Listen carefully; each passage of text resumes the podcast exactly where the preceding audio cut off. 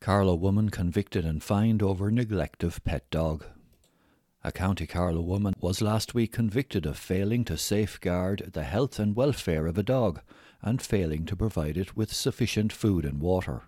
Judge Geraldine Carthy fined the woman a total of 550 euro and ordered that she pay 140 euro in ISPCA costs, having been found guilty of offences contrary to the Animal Health and Welfare Act 2013.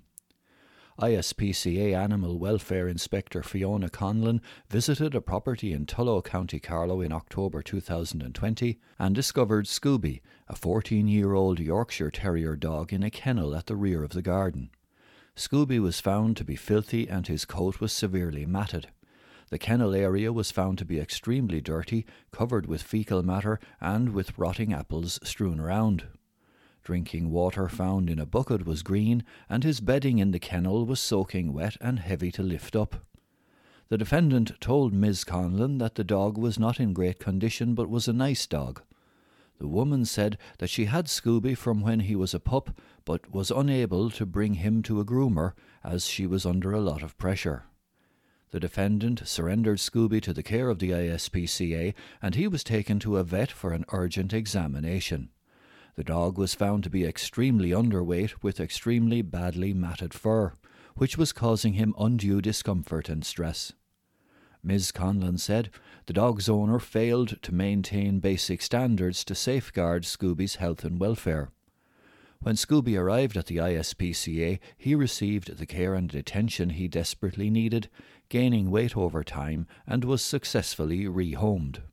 Sadly, Scooby has since passed away due to old age, but it is satisfying to know that he lived out his last year in happiness and comfort.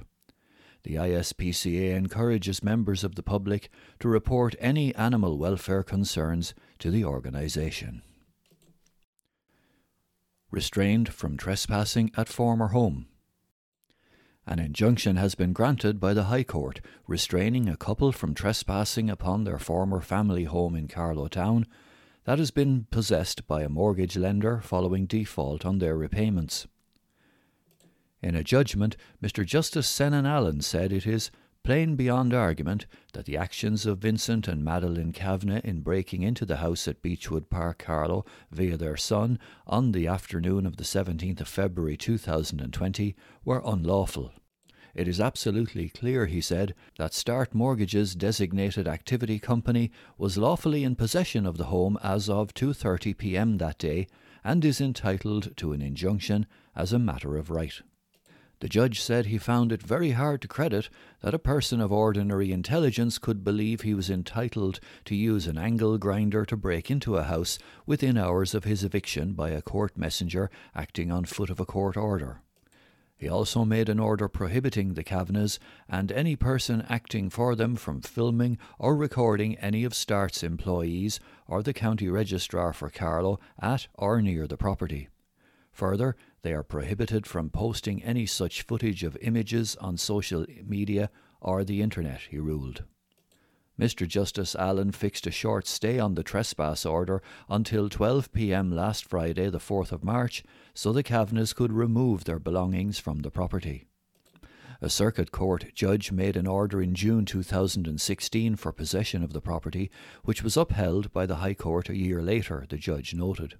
The possession order arose from a failure to meet a repayment demand concerning a 110,000 euro loan taken out by the Kavanaghs in 2007 with Bank of Scotland Ireland, which was secured by a mortgage on the Carlow property. Start was registered as owner of the charge in April 2015. In uncontested evidence, the director of Blackwater Bailiff Asset Management Services, Sean Cal, claimed he attended the house at 2 p.m. on the 17th of February 2020 with a court messenger, six court bailiffs, two locksmiths, and four Gardaí. It was alleged Ms. Kavanagh appeared at the window and recorded the events on her phone while claiming the people were on her property unlawfully. She locked the door from the inside with two deadbolts but it was forced open, said Mr. Cal. The locks were changed, and CCTV cameras capable of capturing sound were installed in the kitchen. Mr. Justice Allen said the uncontested evidence was that the Kavanagh's son Jeffrey was later recorded using an angle grinder to cut the locks on the property. He, his partner, and Mr. and Ms. Kavanagh were later shown in the kitchen alongside three people who have been described as members of the so called anti eviction task force. One of the anti eviction group members said any footage of the faces of the court messenger, bailiffs, and Gardaí should be published on social media in an effort to intimidate them, it was noted. During the injunction application, Mr. Kavanagh, representing himself, alleged that Start was not a lawful mortgagee in possession. He said the property was his family dwelling, constitutionally protected from any and all unlawful trespass. This, the judge said, fails to recognise that the order for possession was made and executed in accordance with law. He said Start was entitled to its legal costs. Garda Ombudsman investigating death of woman in Garda station. Article by Elizabeth Lee. The Garda Ombudsman is investigating the circumstances surrounding the death of a woman who died while being detained in Carlow Garda station. The woman, who was in her 50s, passed away while in Garda custody on Wednesday, the 25th of February.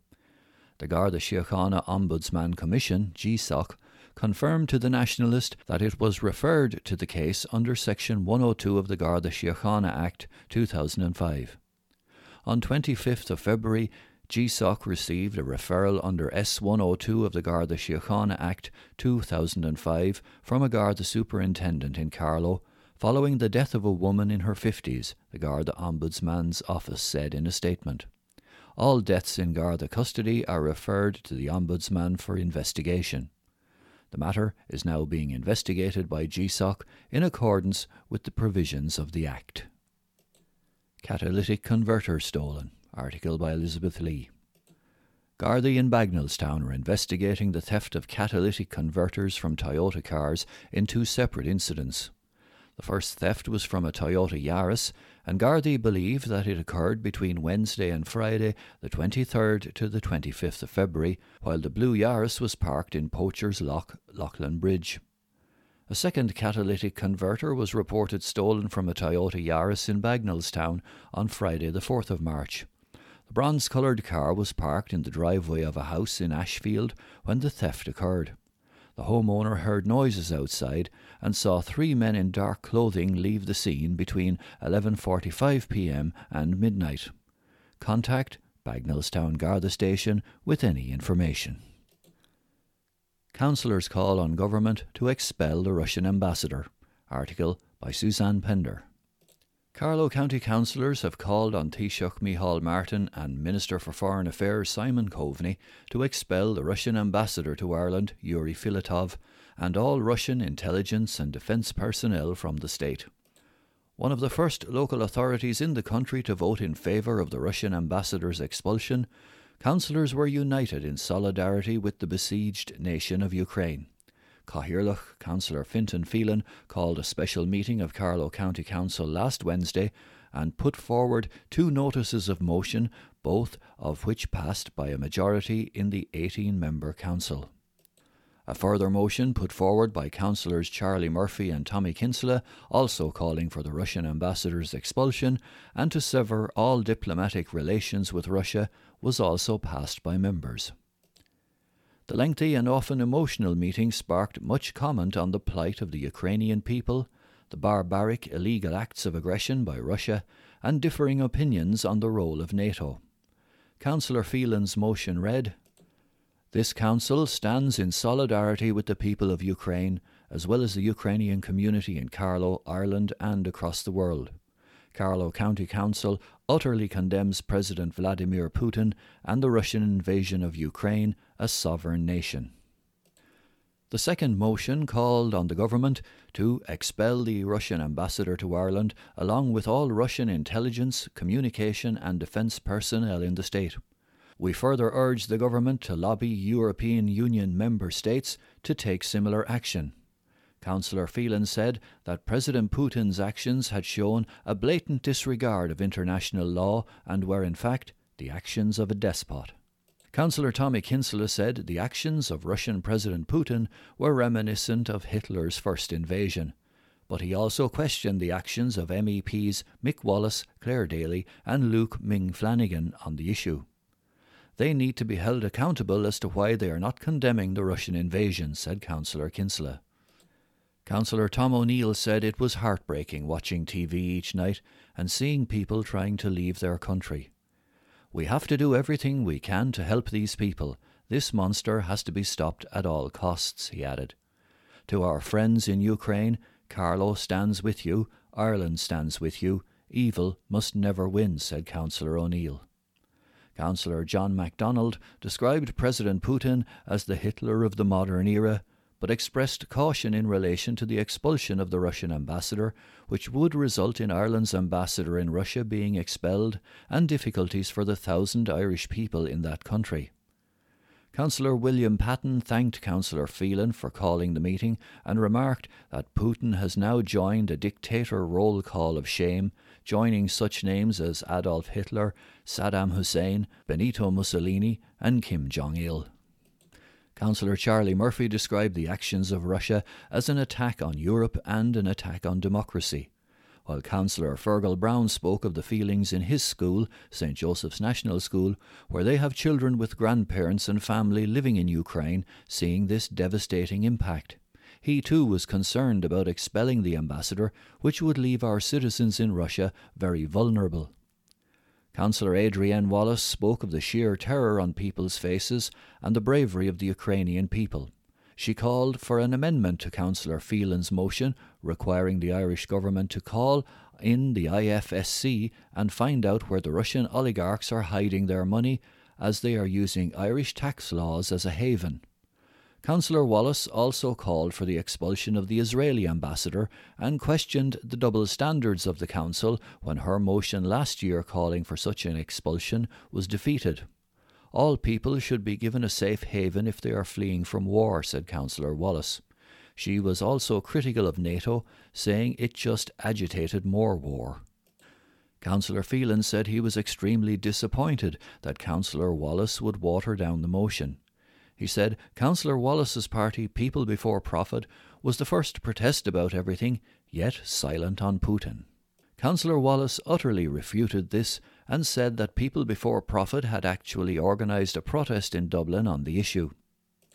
Councillor Michael Doran also spoke about the bravery of the Ukrainian people despite being in the face of a massive superpower. Their brave resistance is truly awe inspiring. He said, he would support the motion but spoke of how important it was to keep some channels of communication open. Councillor Andrea Dalton spoke of how people had been so deeply saddened and upset by what they were seeing and stood in united condemnation of these illegal acts of terror. My heart goes out to the Russian people, many of whom don't support this war, she said. Reflecting the opinion of many, Councillor Dalton spoke of how our own children in Ireland have all been impacted by what is happening in Ukraine. No child wants to feel unsafe, she said. Councillor Charlie Murphy said he didn't want to get political, but questioned Councillor Wallace bringing NATO into the debate. If Ukraine were members of NATO, Putin wouldn't be in Ukraine. A bully needs to meet with the same force, the same aggression and savagery as they gave themselves said a determined Councillor Murphy. Quoting standing orders, Councillor Phelan ruled that Councillor Wallace's amendments were not relevant to the motion, therefore he did not allow them. The three motions were each taken in a roll call vote. The first passed with 17 votes in favour with one absentee, Councillor John Murphy. Motion 2 for the expulsion of the Russian ambassador was also passed with 15 in favour, 1 against, Councillor Brown, one abstention, Councillor Doran, and one absentee, Councillor John Murphy. Motion 3 was also passed with 12 in favour and 5 against. Councillors Brown, Cassin, Dalton, Doran, and Patton, and one absentee, Councillor John Murphy.